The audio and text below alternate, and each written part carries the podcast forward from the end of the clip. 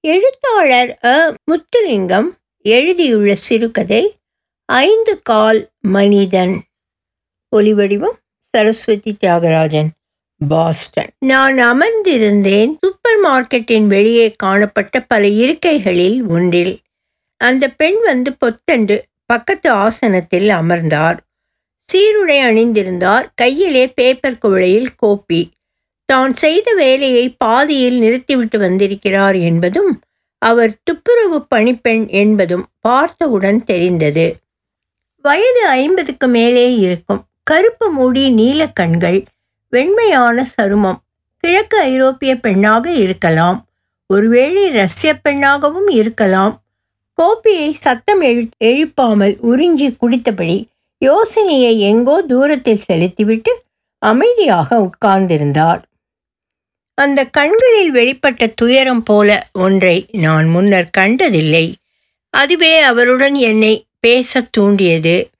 இன்றைய வேலையை முடித்து விட்டீர்களா? என்று கேட்டேன். இல்லை இன்னும் பாதி வேலை இருக்கிறது. ஓய்வு எடுக்கிறேன் என்றார். அவருடைய அலங்காரம் பேச்சு நடக்கும் தோரணை ஆங்கில உச்சரிப்பு இவற்றை வைத்து பார்த்தபோது அவர் நீண்ட காலமாக ரொரான்ரோவில் வசிக்கிறார் என்பதை உணர முடிந்தது. துப்புரவு பணியில் அநேகமாக புதிதாக குடிவந்தவர்கள் அல்லது அகதி கோரிக்கையாளர்கள்தான் வேலை செய்வது வழக்கம். நீண்ட காலம் வசிப்பவர்கள் சீக்கிரத்தில் வேறு தொழிலுக்கு மாறிவிடுவார்கள். ஆகவே இந்த பெண் துப்புரவு பணியில் ஈடுபட்டிருந்தது எனக்கு ஆச்சரியத்தை கொடுத்தது. நீங்கள் கனடாவுக்கு எப்பொழுது குடிபெயர்ந்தீர்கள்? என்று கேட்டேன். அவர் கிரீஸ் நாட்டைச் சேர்ந்தவர். அவருக்கு பதிமூன்று வயது நடந்தபோது தனியாக கனடாவுக்கு வந்தார். அவருடைய தகப்பன் அவருக்கு ஹெலன் என்று பெயர் சூட்டினார். ஹோமருடைய இதிகாசத்தில் வரும் பேரழகி ஹெலன். பிறந்தபோது அவர் அத்தனை அழகாக இருந்தாராம்.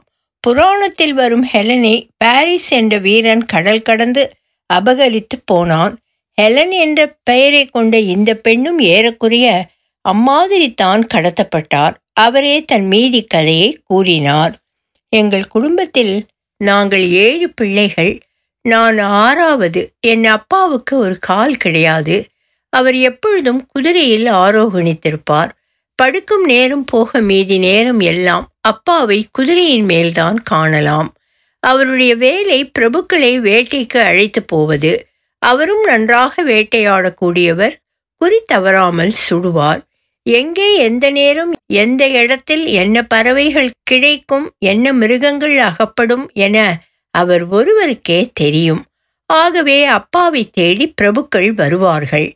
அதிக வேட்டை கிடைத்தால் அப்பாவுக்கு அதிக பணம் கிடைக்கும். நான் பிறந்த பிறகு பிரபுக்கள் வேட்டையில் பெரிதாக முன்னர் போல ஆர்வம் காட்டவில்லை. படிப்படியாக அப்பாவின் வருமானம் குறைந்தது. அப்பாவுக்கு வேறு வேலை தெரியாது. அவராகவே ஆள் சேர்த்து கொண்டு வேட்டைக்கு போவார். அவரை எங்கள் கிராமத்தில் ஐந்து கால் மனிதன் என்றே அழைப்பார்கள்.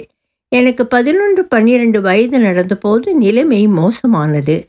வீட்டிலே நாங்கள் அடிக்கடி பட்டினி கிடக்க நேரிட்டது. அப்பா தொடர்ந்து குடும்பத்தை பராமரிப்பதற்கு பெரும் சிரமப்பட்டார். நான் படிப்பில் கெட்டிக்காரியாக இருந்தேன். தொடர்ந்து படிக்க வேண்டும் என்ற ஆசை எனக்கு கிரேக்க காவியங்களும் என்னை கவர்ந்திருந்தன. பண்டைய கிரேக்க மொழியை படிக்க வேண்டும் என்ற ஆர்வத்தையும் என்னால் அடக்க முடியவில்லை. நவீன கிரேக்கம் வேறு பண்டைய கிரேக்கம் வேறு. எழுத்துக்கள் ஒன்றாக இருந்தாலும் உச்சரிப்பு வேறு பொருளும் வேறு.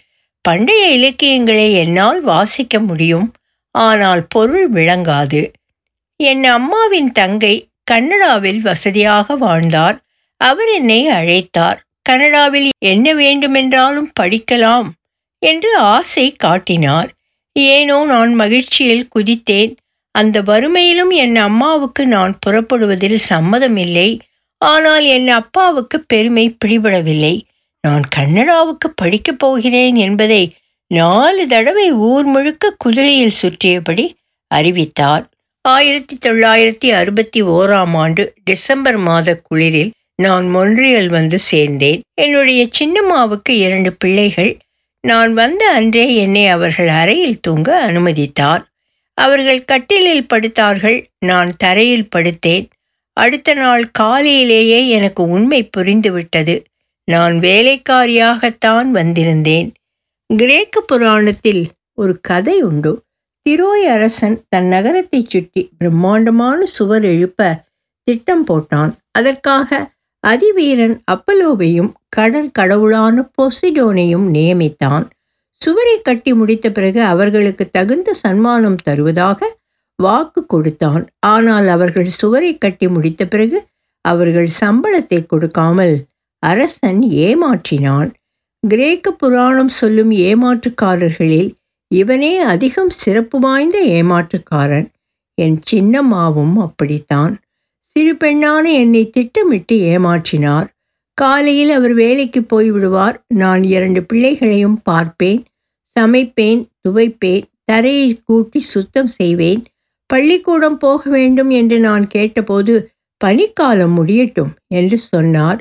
பனிக்காலம் முடிந்தபோது செப்டம்பரில் தான் பள்ளியில் புது ஆட்களை சேர்ப்பார்கள் என்றார். இப்படியே புது புது விதமான சாட்டுகளை உருவாக்கினார். என்னை கடைசி வரை அவர் பள்ளிக்கு அனுப்பவில்லை. நான் வீட்டுக்கு எழுதும் கடிதங்களை படித்து கிழித்துவிட்டு திரும்பவும் எழுதச் சொல்லுவார். அவரே என் கடிதத்தை உரையிலிட்டு தபால் தலை ஒட்டி அனுப்புவார். நான் கண்டது காலை மதியம் மாலை இரவு அவ்வளவுதான். என்னை வெளியே கூட்டி போனது கிடையாது. எனக்கு பிரெஞ்சு மொழியும் தெரியாது. நான் ஒரு அடிமை வாழ்க்கை வாழ்ந்தேன். ஆனால் என் அப்பா நான் பெரிய படிப்பு படிக்கிறேன் என்ற ஆனந்தத்தில் மிதந்தார். என்னுடைய சின்னம்மா கடிதத்தில் என்ன எழுதுவாரோ தெரியாது. ஆனால் அப்பா எனக்கு எழுதும் கடிதங்களில் நல்லாக படி அடுத்த சோதனையிலும் முதல் ஆளாக நீ வரவேண்டும் என்று எழுதியிருப்பார். சின்னம்மாவுக்கு இன்னொரு குழந்தை பிறந்தது.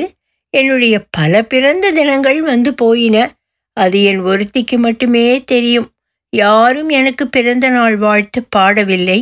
ஒரு நாள் இரவு எல்லோரும் உறங்கிய பின் நான் கண்ணாடிக்கு முன் நின்று என்னை பார்த்தேன். நான் இளம் குமரியாக நின்றது எனக்கே ஆச்சரியமாகப்பட்டது. என்னையே பார்த்து கொண்டு நெடுநேரம் நின்றேன். அன்று மாலை சின்னம்மா அடித்ததில் கைவிரல்கள் பதிந்த அடையாளம் கண்ணாடியில் என் கன்னத்தின் பிழையான பக்கம் தெரிந்தது. அந்த வீட்டு தரை விரிப்பை பாதி சுருட்டியபடி விட்டிருந்தேன். அதை மறுபடியும் விரிக்க மறந்து விட்டேன் அதற்கான தண்டனைதான் என் கன்னத்தில் பதிந்து கிடந்தது.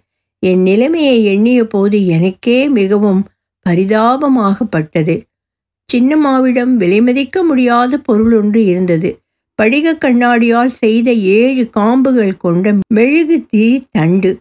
அதை நான் துடைத்து கொண்டிருந்த போது அது கை தவறி கீழே விழுந்து உடைந்து விட்டது என்னுடைய சின்னம்மா எங்கிருந்தோ சத்தம் கேட்டு உடைத்து விட்டாயா? என்று கத்திக்கொண்டு கையை ஓங்கியபடி ஓடி வந்தார் அன்று எனக்கு என்ன நடந்தது என்று தெரியாது. நான் பதினெட்டு வயது யுவதி. கைகளை இழுப்பில் வைத்துக்கொண்டு அவரை நேருக்கு நேர் பார்த்து அதற்கு என்ன இப்போ? என்று கேட்டேன். அவர் அப்படியே நின்றார். முகத்தில் முதல் தடவையாக ஒருவித அச்சத்தை கண்டேன்.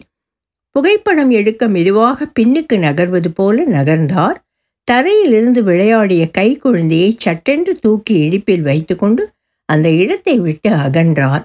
அன்றைக்கு உடைந்த கண்ணாடி சில்லுகளை நான் கூட்டி அள்ளவில்லை. அப்படியே போய் படுத்து விட்டேன். என் வாழ்நாளில் அதுவே நீண்ட இரவு. அடுத்த நாள் அதிகாலை பஸ் கட்டணத்துக்கு வேண்டிய பணத்தை திருடிக்கொண்டு ரொரோன்ரோவுக்கு பஸ் பிடித்தேன். ரொரோன்ரோவில் சந்தோஷமாக இருந்தீர்களா? ரொரோன்ரோ வந்து இறங்கிய அன்றுதான் வசந்தம் தொடங்கியிருந்தது. வானம் தொடக்கூடிய தூரத்தில் தெரிந்தது. மரங்கள் துளிர்த்து புது ஆரம்பத்தை நினைவூட்டின. மனம் மகிழ்ச்சியில் திளைத்தது. ஒரு தொழிற்சாலையில் உடைகளில் பொத்தான் தைக்கும் வேலை கிடைத்தது. மிகவும் சுதந்திரமாக இருந்தேன். அங்கே வேலை செய்த ஒருவரை மணமுடித்தேன். ஒரு மகன் பிறந்தான். எல்லாம் நல்லாகவே போனது. திடீரென்று ஒரு நாள் என் கணவர் உணவகம் ஒன்று திறக்கலாம். என்று யோசனை சொன்னார். சேமிப்பில் வைத்திருந்த அவ்வளவு பணத்தையும் போட்டு கிரேக்க உணவம் ஒன்றை தொடங்கினோம். சில வருடங்களுக்கு பின்னர் அது லாபத்தில் ஓடியது. ஆனால் என் கணவர் இறந்தபோது நான் அதை நட்டத்திற்கு விற்க நேர்ந்தது. நீங்கள் உங்கள் சின்னம்மாவை பிறகு சந்திக்கவே இல்லையா? நான் மோன்றியலில் போய் இறங்கிய அன்று சின்னம்மா என் நாடியை பிடித்து எங்கும் அங்கும் திருப்பி ஒவ்வொரு கோணத்திலும் என்னை உற்று பார்த்தார். நான் நினைத்தேன் சின்னம்மா என் மீது அன்பு காட்டுகிறார் என்று. அது அப்படி இல்லை. அவர் என் விலையை தீர்மானித்தார் என இப்போது தோன்றுகிறது. என்னிடமிருந்து எவ்வளவு வேலை வாங்கலாம் என்றுதான் அவர் கவலைப்பட்டார். எத்தனை கொடூரமாக என்னை அவர் நடத்தியிருந்தாலும் அவர் சொன்ன ஒரு வாசகத்தை மாத்திரம் இன்றைக்கும் என்னால் மறக்க முடியாது. நீ எதற்காக படிக்க வேண்டும் படிக்க வேண்டும் என்று அலைகிறாய் துடைப்பு கட்டையோடு நிற்கும்போது நீ நல்ல அழகாய்த்தானே தெரிகிறாய்? இதுதான் சின்னம்மா. இறக்கும் வரைக்கும் என் அப்பாவுக்கு நான் ஏமாற்றப்பட்டது தெரியாது. ரொரான்ரோ வந்த பின்னர் நான் எழுதித்தான் அம்மாவுக்கு தெரியும். அவர் சின்னம்மாவை மன்னிக்கவே இல்லை. நான் மன்னித்து விட்டேன். ஆனால் அந்த காயம் இன்னும் ஆறாமலே கிடக்கிறது. எங்கள் நாட்டில் ஒரு பழமொழி உண்டு. சப்பாத்து விற்பனைக்காரன் முழங்காலில் உட்கார்ந்து ஆக வேண்டும். வேலைக்காரியாக என்னை சின்னம்மா ஆக்கிய பின்னர் நான் அவரிட்ட கட்டளையை நிறைவேற்றாமல் இருக்க முடியுமா? சின்னம்மா தன்னை பெரிய அழகியாக நினைத்திருந்தார் அப்படியல்ல அவர் தண்ணீரில் ஊற வைத்தது போல ஊதி போய் இருப்பார். ஆனால் திறமையான எசமானி அவர் கண்கள் பூச்சியின் கண்கள் போல சுழன்றபடி இருக்கும். என்னுடைய வேலைகளில் குறை கண்டபடி இருப்பது அவர் பொழுதுபோக்கு. தவறு செய்தால் வசவு கிடைக்கும். என்னிடம் சாதாரணமாக கிரேக்க மொழியில் பேசுவார். ஆனால் திட்டும்போது ஆங்கிலத்துக்கு மாறிவிடுவார். நான் ஆங்கிலம் கற்றுக்கொண்டது அப்படித்தான். உங்களுக்கு மகன் இருக்கிறான் அல்லவா? என்றேன். நான் படிக்க முடியாத பெரிய படிப்பை என் மகன் படிப்பான் என நினைத்தேன். ஆனால் அவன் பள்ளிக்கூட படிப்பை கூட முடிக்கவில்லை. பத்து நாள் பழக்கமான ஒரு பெண்ணை.